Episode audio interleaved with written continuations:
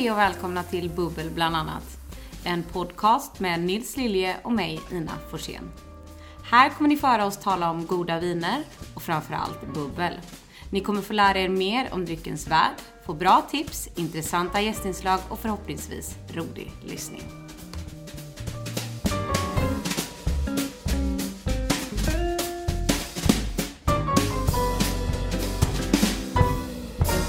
Hej och välkomna till avsnitt 6 av Bubbel bland annat. Idag så har vi med oss en gäst igen. Ingen mindre än Axel. Hej! Hej! Hej Axel! Tjena. Vad heter det? Du är Axel Schiller. Det heter jag precis, Ja, ja. exakt. Det är inte illa. Du är, vi har bjudit in Axel här för att Axel är vansinnigt duktig på um, vinmakning, vinlagar, regler. Allt som har med vin egentligen. Precis, inte bara de tråkiga sakerna som regler och, eh, och lagar kanske. Förhoppningsvis inte i alla fall. Du har eh, nybliven tvåkrogsägare. Ja, jag får nycklarna imorgon till krog nummer två. Ja, det är Så otroligt, det ja. är spännande nu, yes. Och du driver någonting som kallas för vingalleri. Exakt utbildnings, eh, utbildningsverksamhet här i Göteborg också. Och, vad- och där, du, det är provningar, utbildningar och... Det är provningar och utbildningar och så mycket prat om vin helt enkelt. Alltså mycket snack eh, runt omkring det och god stämning. Man kanske kan lära sig lite också. Ja. Väldigt trevliga lokaler har du på Johannebergsgatan. Johannebergsgatan, precis. Tack. Det är de faktiskt. Fin, fin källare också. Ja, den är schysst. Där har du hängt en del Nils va? Ja. Jag, var, vi har, jag och Axel gjorde egen cider här i förra året. Var vi ute och skördade på olika öar och ute på olika ställen. Terroircider Ja, tillverkas sen i Vingalleriets garage. ja precis. Så det är garageri. När är lanseringen? Eh, nej men det, vi väntar på något väldigt, väldigt stort. Ja, det är så. Det, det är skottår och det är alltså, planeter och grejer. Man kan inte bara släppa sådär hur som helst. det förstår man. Det är sant. Ja, det är västkustcider, mm. fast vi har ett franskt ord för. Eh, ja, jag, jag kommer inte ihåg vad det var riktigt nu. Det är dumt kanske, dålig branding, dålig marketing för, för vår egen produkt här men... D'Or. Det Ja, kontor det- precis. Mycket mystik eh, kring det känns det ju som. Så Ja. att, eh, Ja, nej, så att vi har med tagit in ett riktigt proffs här idag. Så vi ska testa lite roliga champagne. Det här började med att vi fick ett, ett långt mail, höll jag på att säga. Ett, ett mail från en eh, kille. Jävlar. Och... ehm, ska vi se, han frågade om Jacques Celos. Eh, att Jacques Celos var en producent som han började gilla för att han är ganska svår att få tag på, exklusiv och eh, spännande champagne på många sätt. Då. Och då har vi tagit det till att vad vi ska försöka jämföra då gammal och modern stil och gå in lite på, på just Jacques Celos som hus och vad det är som är med just Jacques Celos. Men innan vi går in, Celos är ju för de alltså, oinvigda egentligen en ganska exklusiv champagneproducent. Alltså vi, innan här så öppnade Ina precis en eh, Arf Dubois. mm, en ganska klassisk eh, champagne. Från eh, Avis. Bara för att komma in lite i spelet här. Och den är... Avis är en by som ligger eh, alltså, i, i Côte de Blanc, alltså söder om Epernay. I, eh, alltså, ja, mellan Epernay och eh, Vertus. Då. Där är ju då typiskt då just Chardonnay-område. Så det är en, en Blanc de Blanc då. Och Avis är en Grand Cru-klassificerad by. Helt enkelt. Den här En Brut va? Ja. Just denna är införskaffad på gården för några år sedan. Så att jag köpte den där för tre år sedan någonting. Så den, eh, den är lite äldre variant. Men eh, och jag har sett en, en årgångsvariant av eh, från Hervé Dubois släpptes på tillfälliga sortimentet på bolaget. Eh, den gjord? Ja. Ja, För jag känner inte igen den själv. Nej. Spännande. Jag tycker det är lite fin eh, etikett. Mm. Lite vacker. Hur smakar den? Ja, den, Jag vet inte ännu. Vi har inte hunnit riktigt. Den har en väldigt eh, djup eh, ton i doften här. Det tycker jag att den har, helt enkelt. 2,89 ligger den här på om man är faktiskt i eh, beställningssortimentet. Finns Ja, det så den finns på i Sverige alltså? Ja, men just kul. att den här har legat till sig då några år extra då, så att den har en... Eh, det är ju den, deras vanliga då, Blanc de Blanc. Okej. Den har en väldigt, väldigt härlig sån här alltså, sötmandelton. Som ofta får på just den här stilen av champagne tycker jag att den är lite, lite högre socker men fortfarande oxidativ st- stil. Förmodligen kanske av gamla stora ekfat eller något sånt. Som är väldigt, väldigt härligt tycker jag. Framförallt gör den bra till så här, alltså, eh, fördringsskumpa om man Ja. har någonting. För den klarar ändå lite tilltugg, alltså lite sån softa eh, saltchips liksom. En liten plocktack. Definitivt. Ja, pigg och fräsch, men jag gillar den här volymen som kommer från det. Ja, verkligen alltså. Jag gillar den här stilen. Jag tycker det är super, super nice. Ja. Liten, eh, liten, liten stallig ton också. Nästan. En väldigt smörig och Eller mogen i stilen. Ja, ja. Torrt hö. Torrt hö. Ja. Ja, Kanske. alltså hö är väl generellt torrt. Ja, Torrt gräs. Ja. Ja. Just det. Nej, det var spännande. Nej, men den var god. Ja. Så att köp den här då på bolaget, beställ den och så eh, lägg den i källaren några år. Ja, det kanske Det är där melodin. brukar, ja, det brukar vara bra knep allmänt tycker jag. Alltså köp Ja. standardchampagne. Ehm, Ja, det och där behöver man inte flaska på så mycket och bara glöm bort det. Så skicka in det för att champagne är ju rätt tacksamt. Det klarar ganska mycket med temperaturskillnader. Det är ju redan högt tryck i flaskan så det behöver inte ha fukt på samma sätt som man behöver mot en vanlig eh, stilla vin liksom mot korken. För att den ska torka ut. Och eh, det blir alltid godare. Och blir det inte gott så blir alltså Blir är det inte godare så är det i alla fall lika gott. Det blir aldrig sämre. nej, och nej, det, det, det klarar ofta liksom 30 år utan problem. Men det är väl Så i, tacksamt alltså, på... egentligen så är det ju det som är spännande. Att man köp några lådor av lite champagne och lägg undan. Och så har man en lite då och då. Sen kan man ju kanske köpa någon på bolaget. Men det är just investeringen från början kan ju kännas lite dyr. Men det är ju en alltså, klar förbättring. Alltså, det finns ju en, eh, en, det är ju en investering tycker jag. Att det faktiskt man behöver lite- ändå köpa champagne. Det är lika bra att köpa det långt innan. Eller vadå? Så att man alltid har också hemma. Det är skönt. Ja, då är inte utgiften, eh, eller investeringen eh, Nej, idag, precis. utan det var den för två år sedan. Exakt, man kan- då är den avräknad. Ja, precis. Och, och också kan man tänka likadant, tvärtom när man köper den. Att så här, ah, men det har inte kostat någonting än för jag har inte poppat den. Och sen tiden så glömmer man av det. För att då har man ändå pengar igen. Så blir det inte jobbigt när man poppar heller. Så är det så här, den kostar noll allting. Det är bara fördelar. Ja, bara för det, exakt. Nej, det är en bra tankebana. Mm. Men det är trevligt, så champagne har så hög syra också vilket gör att den känns alltid pigg och, och liksom ung Mm. fast den har legat väldigt länge. Just när man har Eh, Chardonnay så tycker jag ja. att den får verkligen fräschören. Men den där komplexiteten och eleganta tonerna i det hela blandat där. Ja. Det är riktigt trevligt. Mm. Fin färg. De har väl lite gyllen guld Det är ju svårt att visa. Den har lite så här oxidativa färger. Den är så, väl, ja, precis. Guldgul. Ehm, om, eh, Ja, det är citron. eh, Gul. ja, lite. Ja. Nice. Alltså, ja, citron, guld med citrontouch. Nej, Klassisk så- guldcitron. Vad är det här då? Vad tycker ni, är det här en typisk... Alltså, har ni sagt att det här är en klassisk champagne? Ja, det skulle jag säga. det? Ja. Ja, det tycker jag. Den är lite brödig, den har fin syra, den är fruktig. Den är inte snustorr är den ju inte. Nej. Jag tror att dosagen är nog upp mot 10 gram på lite Ja, socker. jag tror kanske. ju nästa att max det här på är- brutto tror jag. Ja. Ja. Ganska tacksam ehm, eh, smak. Alltså i jag tror, publik på det här sättet. Ja, det är den. Så att eh, det här är klassisk. Och den har, har väl lite av de här oxidativa kanske tonerna i. eh, Och, ja. Det, detta är ett väldigt, väldigt bra exempel på en klassisk champagne. På det, alltså en klassisk, det vi tänker om vi tänker att typ 70-talet är klassiskt. Att det är 70-talschampagne tycker jag, som är det då. Eh, att man så här, mycket socker, man tänker inte så mycket. Alltså det är ganska tacksamt, det är lätt att tycka om. Det är lätt att lagra, det funkar till det mesta. Eh, men det är fortfarande väldigt, väldigt välbalanserat. Det är ju ingenting som sticker ut på ett dåligt sätt. Det är Nej. liksom inte gjort sockret som man ofta så här föraktar nu för för att man gärna vill dölja smaker. Eller man tycker att sockret döljer smaker. Att man framhäver allting.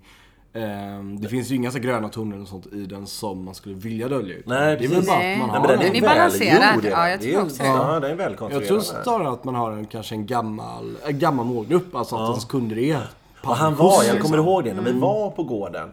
Eh, så åkte vi, vi skulle egentligen till en annan producent men Dan var inte hemma så vi åkte hit.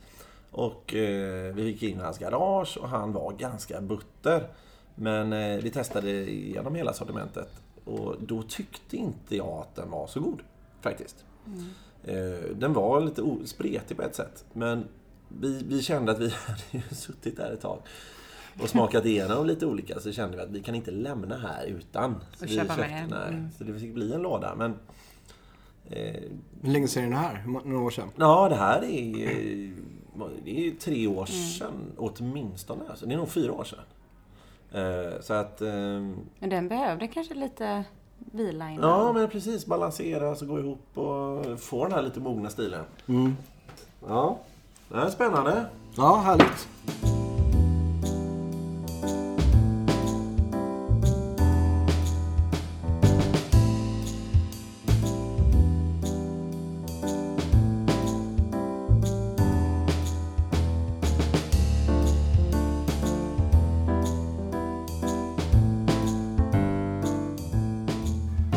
Ja, nej men den här var bra. Det är trevlig champagne det här. Eh, var det.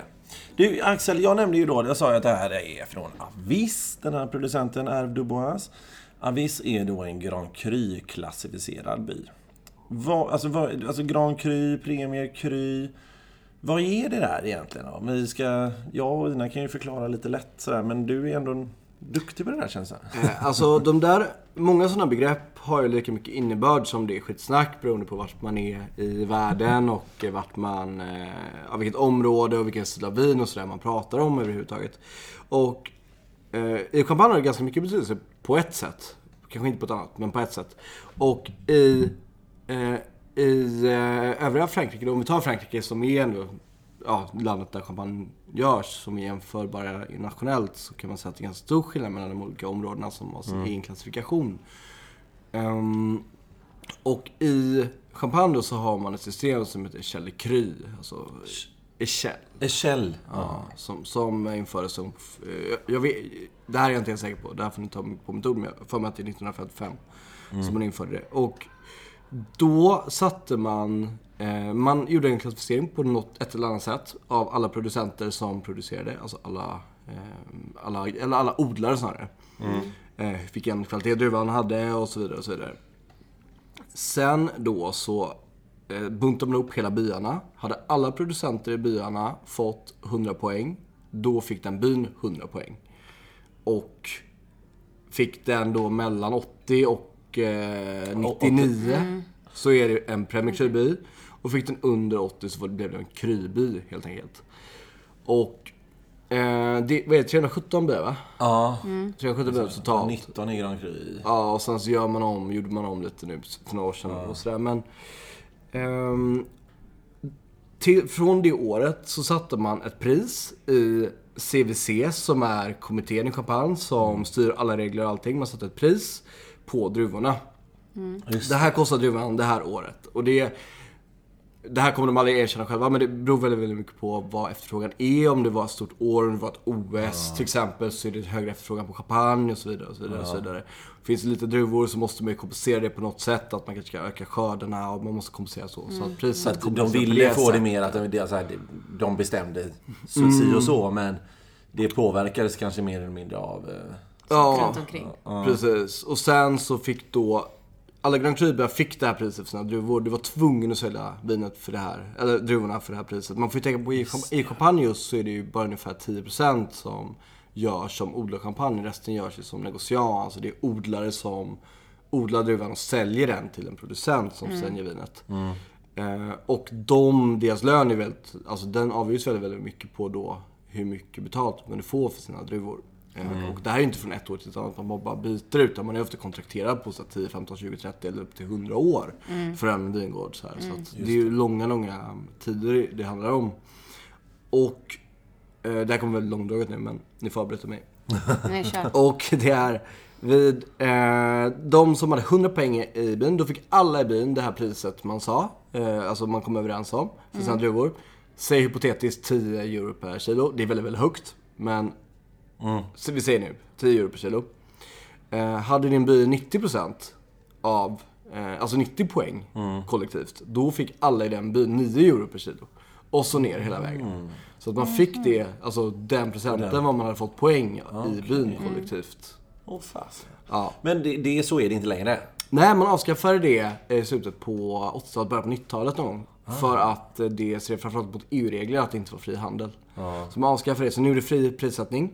Eh, och Alltså då fanns det inte då alltså, prestigeklasser och sånt på det sättet? Eller? Alltså att, att man kan sälja ett basvin svindyrt och sådär? Nej, man var tvungen att ta dem. Alltså vinet sen kan du sälja hur som helst. Men druvorna i sig, så att det följde ju ändå. Och sen det är klart att mycket goodwill och sådär har ju med saken att göra. Alltså ditt brand och så vidare. Men, men druvorna kostar ju. Och det har faktiskt inte förändrats speciellt mycket nu. Förutom att det finns vissa, vissa alltså krybyar, oklassificerade byar som säljer dyrare än Grand Cru. För att de har något väldigt speciellt. Typ Rissy till exempel som gör mycket rosé och sådär. Ja men precis, för nere i Göteborg så finns det ju ingen, ingen by som, eller den är ju inte Grand Cru eller Premier Cru. Nej. Och ändå Champagnes största by. Ja. Och producerar mycket roliga grejer, tycker jag personligen. Men, eh, Det betyder inte att det är sämre. Ja, ja. Ja, men det är ju klart. Då, så det var en, form av planekonomi ett tag där. Ja, precis. Det kan man säga. Och sen om man ska ta en snabb jämförelse med övriga Frankrike så är det ju att i Bordeaux där snarare, då har man gjort klassificeringen på det sättet att man år 1855. 55. Precis, exakt. Ja, där har man... Eh, så gjorde man en klassificering då, eh, helt på pris vad vinet sålde för. Att det dyraste blev etta helt enkelt. Och sen så blev det då fyra och så, ja, i fem nivåer. Eh, och den... ehm, och så, sen så har man bara gjort och, en ändring sen dess. och där är högsta är premiekry där. Eh, ja, Premier Grand Cru Classé, precis. Eh, precis. Och då är alltså det första nivån av Grand Cru Classé, kan man Ja. säga. Och eh, det finns fem nivåer. Så där är det producenten själv som är nivån. De kan ju utöka hur mycket som helst. Man kan köpa hur mycket mer mark man vill.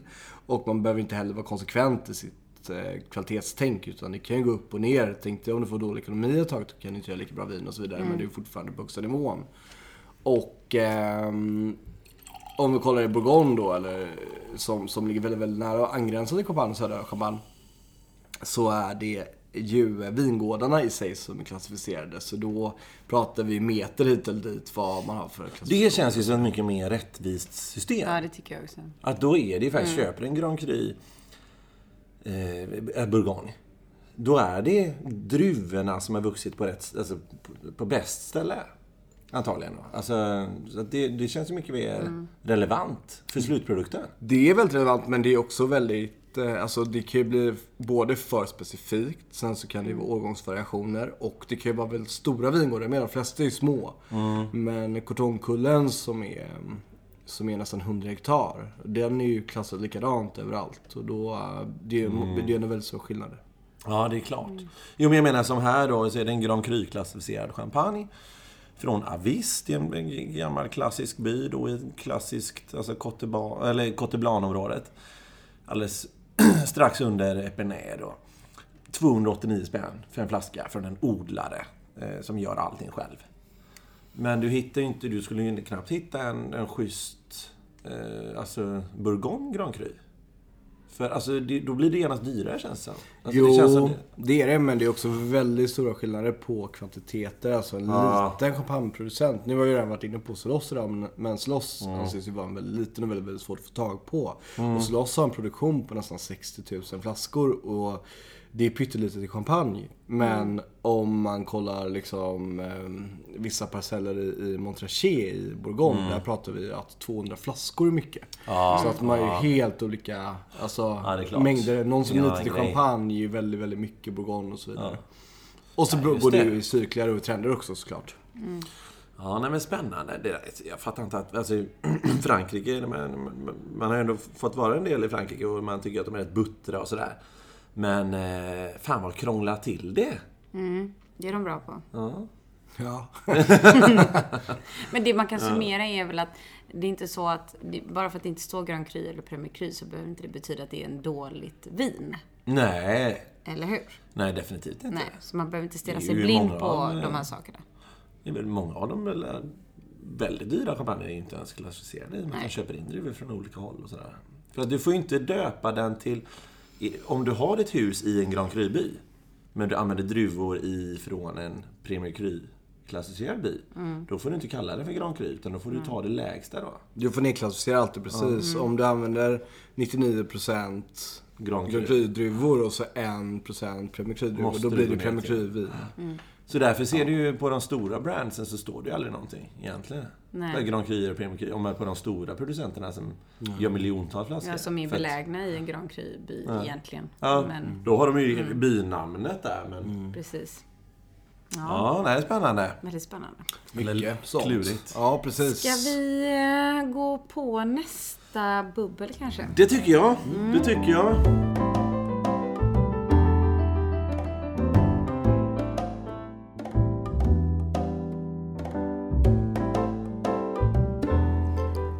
Det är en vinsten på. Titta killar. Jaha. Ja, det är inte så Fint. vanligt på, Champagne. på just champagne. Man Nej. brukar ju ofta kylstabilisera champagnen ganska mycket i och med att den ska hålla sig bättre i källan. Vinsten är ju... Alltså för er- alla som inte ser det här då, förutom vi tre. Nej, det är sant. Så är det alltså under korken, så det som varit på vinets insida. Som så är det kristaller, kristaller. ja, Alltså som stora är- salt eller sockerkristaller. ser Precis, som är lite lätt rosafärgade nästan. Gammelrosa. Ja. Nu är det inte jättemycket, men det är... Nej, men lite grann. ja. Men vad sa du, man kylstabiliserar det? Ja, man, kylstabiliserar. Det är för att vinsten då, det är ofta, enda problemet är det, med det är egentligen att man kan förväxla det för glas. Eh, så att om man inte kan vin, eller så här, inte så intresserad av vin, så, så kan man tro att det är glas i, i flaskan, så vågar man inte dricka det och då blir det problem. Men annars så, det smakar ingenting och det förstör inte vinet. Det är ofta ett kvalitetstecken, för när man kylstabiliserar så förlorar man mycket smaker och sådär. men, men gör man inte det nästan, alltså, med, alltid med allt vin? Kylstabilisering? Ja. Eh, nej men alltså det är... Um, oftast är det, det blir problem för att när man ser det på korken så det ser ut som små liksom, glassplitter nästan. Och då kan folk tro att det är glas just i flaskan. Ja, Eh, just det. Och det kan ju då bli ett problem för alltså konsumenter som inte vågar dricka det och, och på det sättet. Men alltså, Mm, för att det är ju... För det är ett skönhetsfel Det kallar är man skönhetsfel, precis. För att kristallerna det är en förening av syror som binder när vinet når en viss temperatur, en viss låg temperatur. Eh, Mm. Och då gör man så att man kyler ner vinet till, till 4 grader i en vecka eller så. Och då fäller allt det här ur. Och sen filtrerar man bara av det helt enkelt. Så händer det igen att den hamnar under eller mot noll. Ja, då så- är allt, om, allt är borta. Men de har också tappat en hel del smaker och sådär. Så att det, det, är en, alltså det är ett bra skönhetsfel. Så man ska vara okej. glad om man hittar det. Så länge det inte är glas då. För, Ja, då för är det blir ju väldigt vackert. Ja. Alltså under, eh, under eh, som här då. Disco-feeling. Ina öppnade ju flaskan här eh, i, för en stund sedan. nu har den stått här lite. Ja, exakt. Ja, och lite rolig kuriosa. Vi sa den är från Gottebar, champagnen. Ja. Eh, och eh, det är en... Fan, det här du är duktig, för jag kan inte hälla och prata samtidigt. Men Nej, jag det är du vet. duktig på. Och jag brukar trevligt. sluta prata när du häller på något konstigt vänster. Nej, men det är i alla fall en ung kille som heter Thibaut Brocard som är vinmakaren som har tagit över efter sin far. Och det här var den första champagnen han gjorde i huset. Han har varit iväg och jobbat på lite andra vinhus, bland annat i eh, Bordeaux och även på ett annat champagnehus som heter Fleury. Eh, som eh, var det första biologiskt odlade huset i Japan. Mm. Så att han odlar det- helt... och det här var nere helt- i d'Ivoire? Ja, precis. Han odlar helt biologiskt och denna champagnen är en bruttnatur, alltså vilket betyder att det är inget tillsatt socker, så inget dosage. Eh, Det är 50% Chardonnay, alltså vi- gröna druvor, och eh, 50% Pinot Noir, eh, blå druvor. Och eh, sen gör ju, alltså d'Ivoire är ju, liksom, ligger ju längst ner i Champagne, eh, närmast Chablis. Och eh, champagnen därifrån, som jag tror vi har pratat om det innan, ger ju en lite mer exotisk eh, ton i champagnen. Lite varmare, lite som mikroklimat där nere. Och dessutom så är det lite annan typ av jordmån. Det är mer kalksten än kalklera. Ja, just det. Men här då, det står det ju Champagne Brocard Pierre Limited Edition Blended eller sånt. Mm, Mm, fin, finfranskt uttal här. Sen här då Axel står det Vie- Vieli en Fyttechen. Då har den legat på ekfat då helt enkelt. Ja, precis. Åldrad på ekfat, exakt. Eh, det är ju alltid spännande. Mm. Och det, Det är framförallt eh, alltid spännande när man använder, alltså skriver ut det. För att det är ju inte den enda som är det. Utan det är ju, och, och förr i tiden så var det ju enda alternativet. Men det fanns ju inte plast och inte Nej. stå, stål och sådär. Så att när man använder det som en, som en sales pitch så är det ju extra intressant. Tycker jag. Men och då, och då är vi är ju inne på då vinmakning, nytt, alltså modernt mot gammalt, hantverk och sådär. Vi, vi hade en liten diskussion här innan det här avsnittet. Och Det som är modernt idag är ju egentligen det som var förr. Egentligen känns det så. Att, Ja, men det är väl lite som med allt. Alltså, alltså är ekfat är ju inte och- modernt i klassisk champagne. Då ekfatslagar man inte riktigt det. Men förr hade man ju inte ståltankar. Nej men precis, det kommer, allt kommer tillbaka på, Mm. på ett sätt eller annat. Eh, och det tror jag ju, alltså sen är det ju klart att det beror på hur långt tillbaka man går självklart. Och allting, jag menar, även fast man använder ek så kommer man ju inte alltså, göra som man gjorde på, på under sekelskiftet utan man har ju ändå moderna metoder i övrigt. Mm. Och här märker man just i den här champagnen så tycker jag att alltså, eken framträder ju som trä på något sätt. Mm. Alltså som, som eh, nu vet jag att det inte är ekchips eller här, för det kan man inte ha men Men, Men det är typiskt en nytt planka. ekfat då, eller? ja, Alltså, en, en stor del. Eller små fat. Ja, då får man in intim... eh, Eller Men jag tycker jag hittar en ganska oxidativ ton också. I det här, alltså på något sätt. I, inte så mycket i doften, men i smaken tycker jag. Eller? Ja. Alltså den får nästan så här lite ektannin tycker jag av just faten. Nej, den var spännande Lina. Var har du hittat den här då?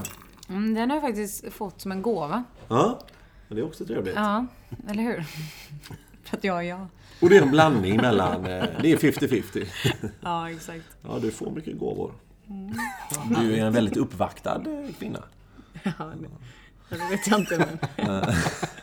jag får mycket champagne. Ja, och det är alltid fördel. Det är kul att umgås med dig då. I och med att du får mycket så kan jag vara med och dricka upp. Var här, så här den här podden startade eller? Ja, Ja, det precis. kan man säga. Jag har för många gåvor av champagne. Ja, och jag har för mycket timmar hemma Ja, med barn så jag kände att nu måste jag hitta en anledning med champagne. Ja, vi har hittat en ganska bra eh, flow i vårt eh, champagnedrickande hemma faktiskt. Det är rätt trevligt. Ja, Men ni är duktiga på det. Amanda gillar ju champagne. Ja, också. tycker det är trevligt. Så att det, det är gott, det är det. Men den var 50-50 och eh, Chardonnay Pinot Precis. Noir då. Och tyvärr så finns ju inte den på eh, Systembolaget att köpa. Eh, Men ehm, tror att eh, hans champagner kommer finnas eh, i framtiden på beställningssortimentet. Lite av hans andra kuvéer. Mm. Det är ja, lovande. Jag tror att eh, han är någon man ska hålla ögonen på Mm. i framtiden. Och på den här då, vi, den första champagnen vi testade så står det ju brutto. Då är det alltså upp till 12 gram tillsatt socker. Jag tror det är till och med 15. Säger Ja, vi det är så. Ja. Alla fall när jag, säger, när jag frågar dem nere i champagne så säger de utbildad? 15. Men vad säger Axel? Brutt 12 eller 15, det är upp 12. 12. Säger jag. Ja. Sen är det ju som allting. Det är ju så här. Man lär sig en sak men det finns alltid Mm. undantag. Och sen Mm. så vet ofta vinmak alltså, vinmakare är vinmakare. De är inte regel. Alltså, Nej. sättare, Nej, det- de, de bryr slinker sig inte. lite. Så. Man märker det. Att man, alltså, man tror ju ofta så här, ja men gud, jag frågar producenten för han måste ju ha koll. Ja. Men oftast är det inte så.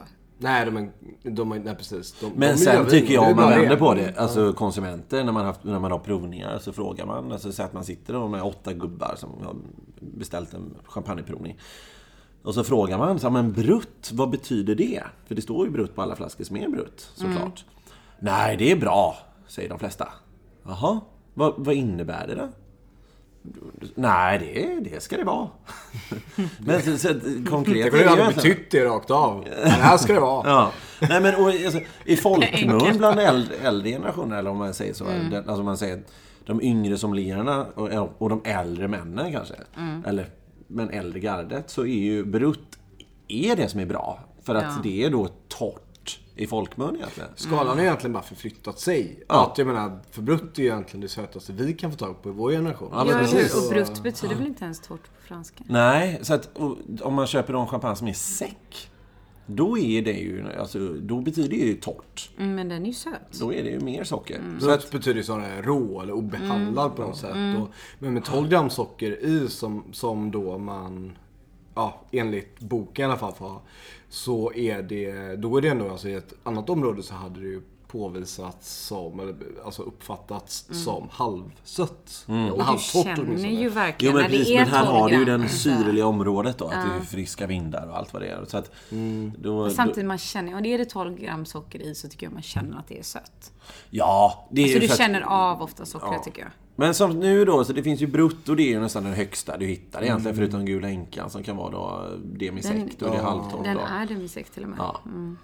Och sen finns det då extra brutt och det är upp till 6 gram. Och så finns det då faktiskt någonting däremellan som är ultrabrutt och det är upp till 3. Och sen finns det då 0 då. Som är brutt. Ja, natur är tre. 2,5. Ja, är det okej ha? och egentligen så här, men det handlar ju mest om restsötma, att man Mm. inte tillsätter någonting. Nej. Och på den här så står det zero dosage då. Samma Så då- sak då ja. som... som Så zero dosage eller brutt natur eller extra brutt, det är det ju. Alltså mer och mer kvalitetschampagnerna går ju åt de trenderna egentligen. ibland om man kan jag inte vill tycka- lägga sig på den Ja, stora absolut. marknaden. Liksom. Jo, men jag, kan, jag tycker så här. Vi var ju iväg på lite mm, i Champagne häromveckan. Var på massa olika småmässor. Just det, Och- det får du prata mer om. Ja, och det blir så himla trendigt det här med brutt natur och ultrabrutt och extrabrutt, vilket jag tycker är bra. Men ibland Mm. känns det som att folk bara gör snustort för att det ska vara det och inte har liksom riktigt kanske en tanke bakom det. Att vissa champagner känner man att de klarar inte av egentligen att ha noll tillsatt socker. Utan man hade behövt lite dosage för att få en balanserad champagne. Ja men Så det är det som är problemet. Det är liksom, det är så här, det, det har blivit lite för mycket Jo, fixering men det är det som vid är det. Vilket där, blir lite tokigt kan jag tycka. Har du, står det brut natur på eller sur dosage Mm. då? Så måste och den smakar bra, Det. Ja, då är det bra. precis. Och Men det, smakar den inte bra, då kommer den antagligen inte sälja så småningom. Så då kommer Nej, den försvinna ut ur precis. systemet igen. Så att det, det är det jag tycker, att det, det, det påvisar ju kvalitet på ett annat sätt. Att du, har inget, du behöver inte dölja det då. Mm. nej, absolut. Men det är ju också så här. Och då behövde ju antagligen den producenten då dölja med Nej, lite jag skulle inte säga att du behöver dölja. För jag menar 5 gram eller 6 gram, gram per liter socker är inte att dölja någonting. Nej men från noll. Alltså om de hade noll, då kanske de hade behövt 6 gram för att liksom få den lilla balansen. Jo, men det är väl inte att dölja skulle jag man- säga. Det är ju samma som när du lagar mat ibland kan en nypa socker vara jättebra i, alltså bra i maten. Mm. Ja. Och det är ju inte att du har dåliga Nej, råvaror nej, eller att du är en dålig kock. Nej, det beror på liksom. vad det är som Men det är smakar kanske exakt det, den här lilla touchen som behövs. Och så kan det ju vara i champagne också. Så att jag kan tycka att vissa champagne jag provade var så här, det här är inte att det är en dålig champagne, men den hade behövt lite sötma för att få fram liksom absolut det bästa ur champagnen. Det är väl som med allting, alltså bara de är självsäkra och gör sin stil. Mm. Jag menar den första champagnen vi provade som ändå var ja, men, hög socker Mm, någonstans för att vara brutto. Den ska ju vara sån. Den hade inte, kunnat, den har inte blivit bättre om man tagit bort sitt, sitt socker. Utan de är ju självsäkra i sin stil. De har Mm. liksom sin, eh, sin typ av champagne de producerar. De har sin kundgrupp förmodligen. Eh, och så länge man har det så, så alltså var sak på sin plats. Mm. Inte så här ängsligt försök att göra något trendigt när allting när man är 85 år och en pacemaker. Precis. Alltså- och bara, nu gör vi en Brutzero. Nu gör vi det bara. Kom on, kom on! På tal om det här faktiskt som du sa, det här är ju sjukaste. smaka det smaka vill. Idag så stötte jag in i en eh, gammal dam. Och hon var typ 87 år. Hon bara, Britt-Marie vi har Brutzero. Nej, och hon pratade om, eh, för hon hade varit på en familjesammankomst för att det hade varit ett dödsfall i familjen. Och då hade barnbarn kommit in i bilden. Och så hade sagt så här, ja, nu ska jag ta och passa på och fråga mormor med eh, hur hon gör sin sås. Innan hon dör. Sa hon då. Och det var hon, och det var hon jag träffade idag och pratade med. Och då så sa hon ju, men det är ändå mitt lilla knep, det är att jag tar en nypa socker i. Precis. Ja. Och det är väldigt, det. Jo, jo. Ja. Nej, men jag är med dig. Det enda jag säger är att om, om, en, om en champagne smakar bäst, alltså om man tänker typ det största brandet som man kan tänka sig då, som är med i alla Hollywoodfilmer och allting. Då kan man ofta hitta en liten väska. Jo, tycker men alltså, och då drar du ju på sockret för att kanske dölja det då. Men det är ju inte det jag menar i det här precis. fallet. Nej, men, det är det- men det är ju ja. alltså den...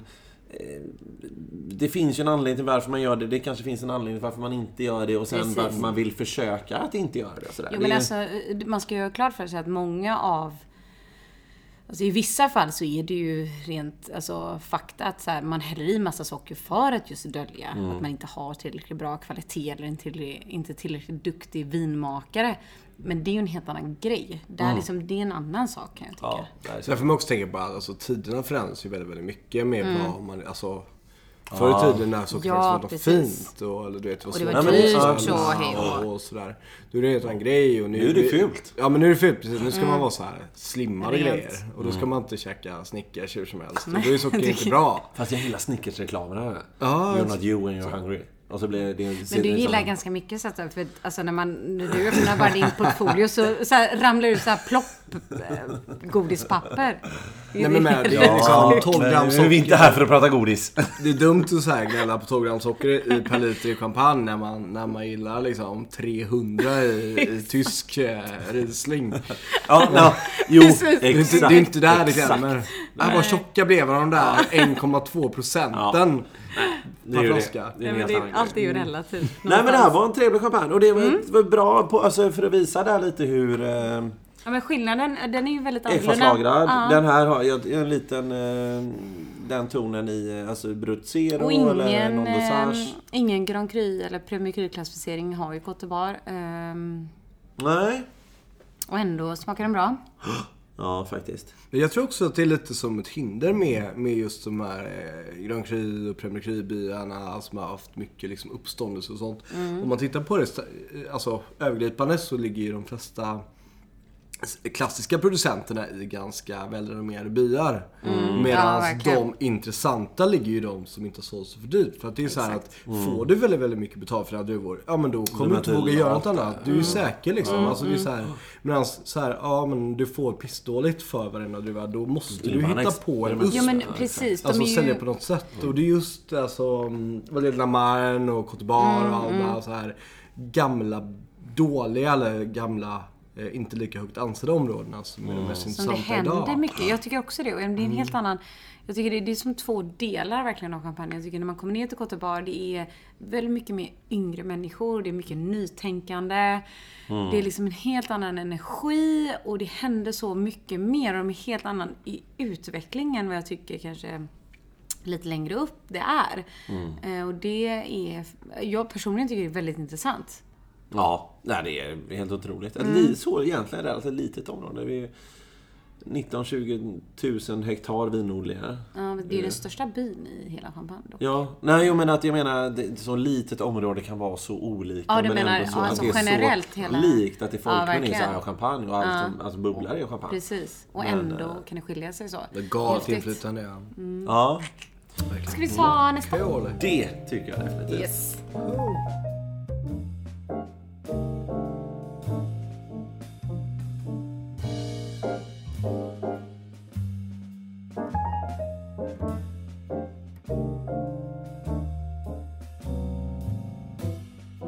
Så! Mm. Ina satt här och visat att du inte kan öppna champagne för att du har brutit armen. Har Nu har du tagit av gipset. Ja, precis. Så att nu är jag ju ändå lite mer flexibel, men jag har fortfarande väldigt ont. Ja. Har jag ju. Så att ehm, jag har svårt att öppna champagneflaskor. Ja, just det. Men så är det. Men det går ganska bra. Men du öppnar ju bara tio om dagen så att det lär väl inte behövas. Nej, nej men det går bra. Ja, Det går bra. Du... Eh... Oj, Ah, det nice! här var bland det... Ja, vi fick ju en eh, till vår fina mail här, fick vi faktiskt av en Kim. Eh, som skriver eh, och frågar lite då att han är, intresserad av att lära sig mer om champagne eller om vin och han har provat vin från då, eller champagne från Jacques Celos. Eh, och intresset då vaknade då när det är just att det är relativt svårtillgängliga champagner.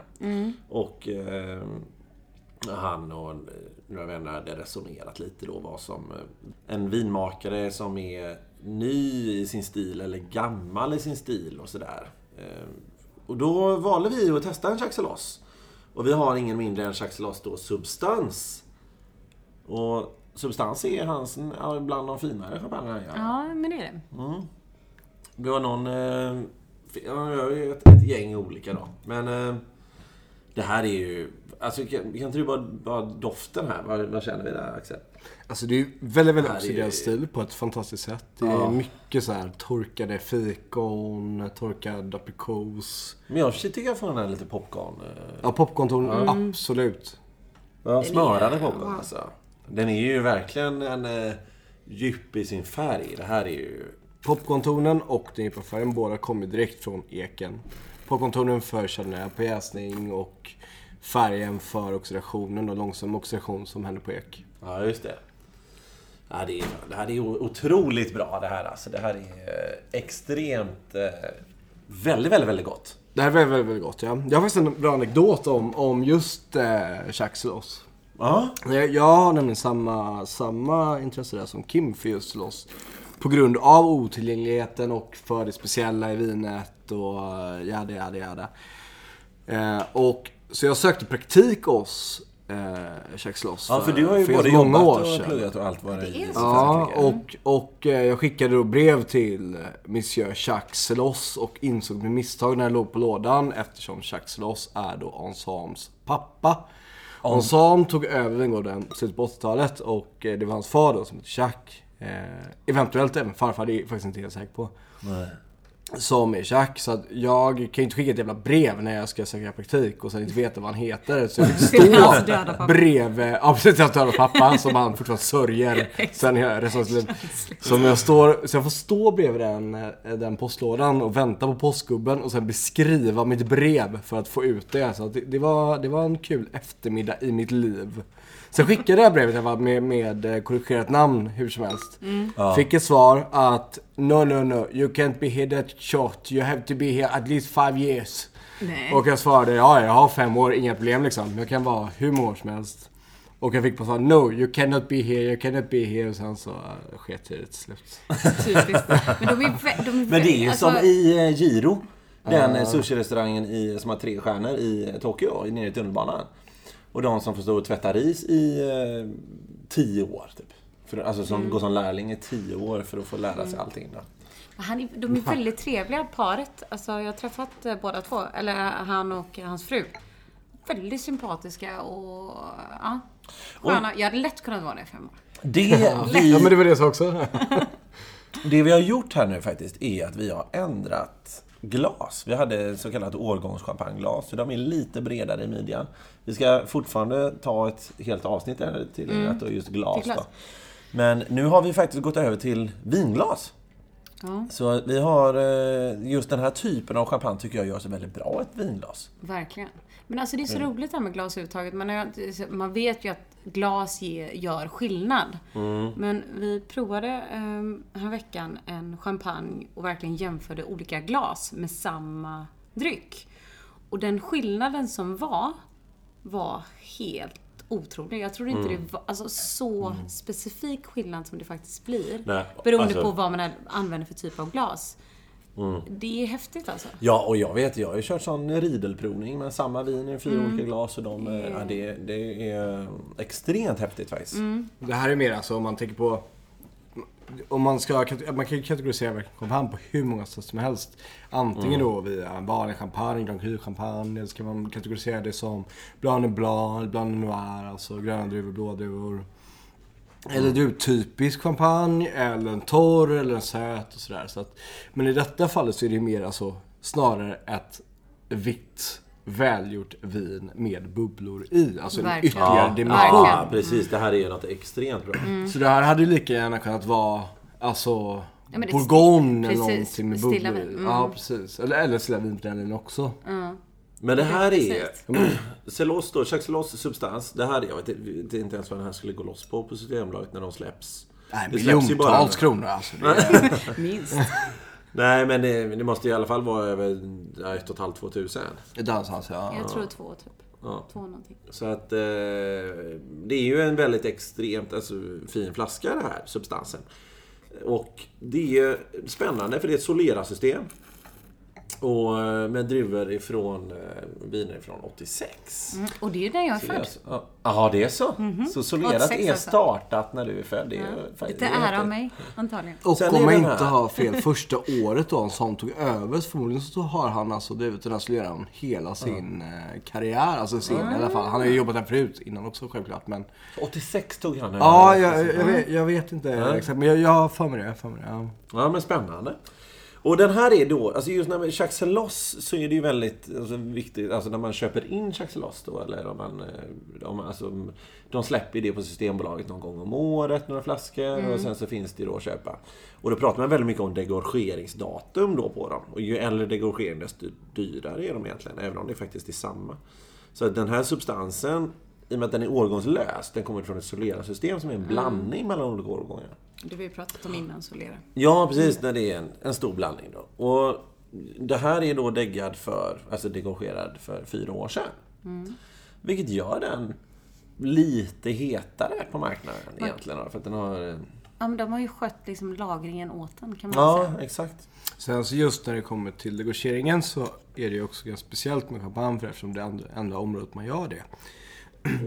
Under, alltså så länge flaskan ligger med sin gästfällning så händer, alltså när den ligger med korken nere så att säga, så att det bildar en kork, så händer ingenting i utvecklingen överhuvudtaget. Och Nej. det gör ju att vid sendegorgerade viner så kan vi uppleva vinet precis som när det var ungt. Eh, vilket man aldrig annars kan. Så kan man uppleva, alltså kan man poppa degorgerade grejer nu från, från tidigt 1900-tal så smakar det nu som det smakade då. Ja, Medan det. provar vi viner från 1910 från Bordeaux så kommer det vara superdött för att det har ju åldrats på tiden. Däremot, ju längre det lägger på gästfällningen eh, ju snabbare går sen åldringen. Så att eh, det sker någonting nu som har legat 100 år på gästfällningen, då kommer det åldras liksom med superfart på bara något år eller två. Mm, just det. Och det gäller poppa direkt i så fall. Men inte för fort för att då kommer det inte vara gott heller. Utan några månader åtminstone. Ja. Ja, det här var väldigt, väldigt, väldigt trevligt. Det var kul att Kim skickade in en fråga om eh, Chaxelos. Så att vi fick möjligheten att dricka en sån här. Det är Tack Kim! Det är inte alltid man, det- ja, det- de tillverkar 3000 såna här och Chaxelos substans. Och, inte mycket. eh, Nej, och det är inte jättemycket som kommer till Sverige. Var det inte... um, Om vi eh, tar det så, så var det inte... Pratade ni inte förra veckan om... eh, Eller förra avsnittet om just eh, information på etiketten? Jo, Jo, det gjorde vi. och när Fan, du kommer lyssnar till- också på podden, du är inte bara med. Ja, jag, jag lyssnar så jag kan upprepa exakt vad ni har sagt och sen verka smart. Eh, och ehm, det är just det här med Celos, att det är väldigt, väldigt utförligt bakgrund. Det är 3000 flaskor detta året. Ja. Det är liksom Det är mycket idén information. runt allting. och, Ja, och sådär. Eh, och datum och även ja, nästan klockslag. På Ja, nej, precis. Och det är ju på dagen och allting. Så det är ju väldigt häftigt. Där är det faktiskt. Ja, nej, men det här var gott. Det klart. Fantastiskt, super, super nice. Ja, nej, det var. nu ska vi testa nästa. Men nu Ina, du ska lämna. Ja. Du ska överge skeppet. Jag vet. Ja, Det är sorgligt det. men sant. Mer vin åt grabbarna. Precis. Det är om omtanke. Det är tråkigt att att, det ska finns få lite mer. kvar av här. Trist. Ja, men det, så är det. Ja. Nej, du ska Nej. få en trevlig dag här nu tillsammans. Ja, Gå och äta lunch. ja precis. Nej. Du, tack för idag Ina, så ses vi imorgon kanske. Ja, men det kommer vi göra. Vi ses nog lite senare kanske. Ja. Och jag och. Axel eh, stannar här. Och vi ska, vi kör, eh, fortsätter. Skål. Skål. Vi, men eh, det blir del två helt enkelt. Ja, Så häng med kvar. ja, tack. Yes.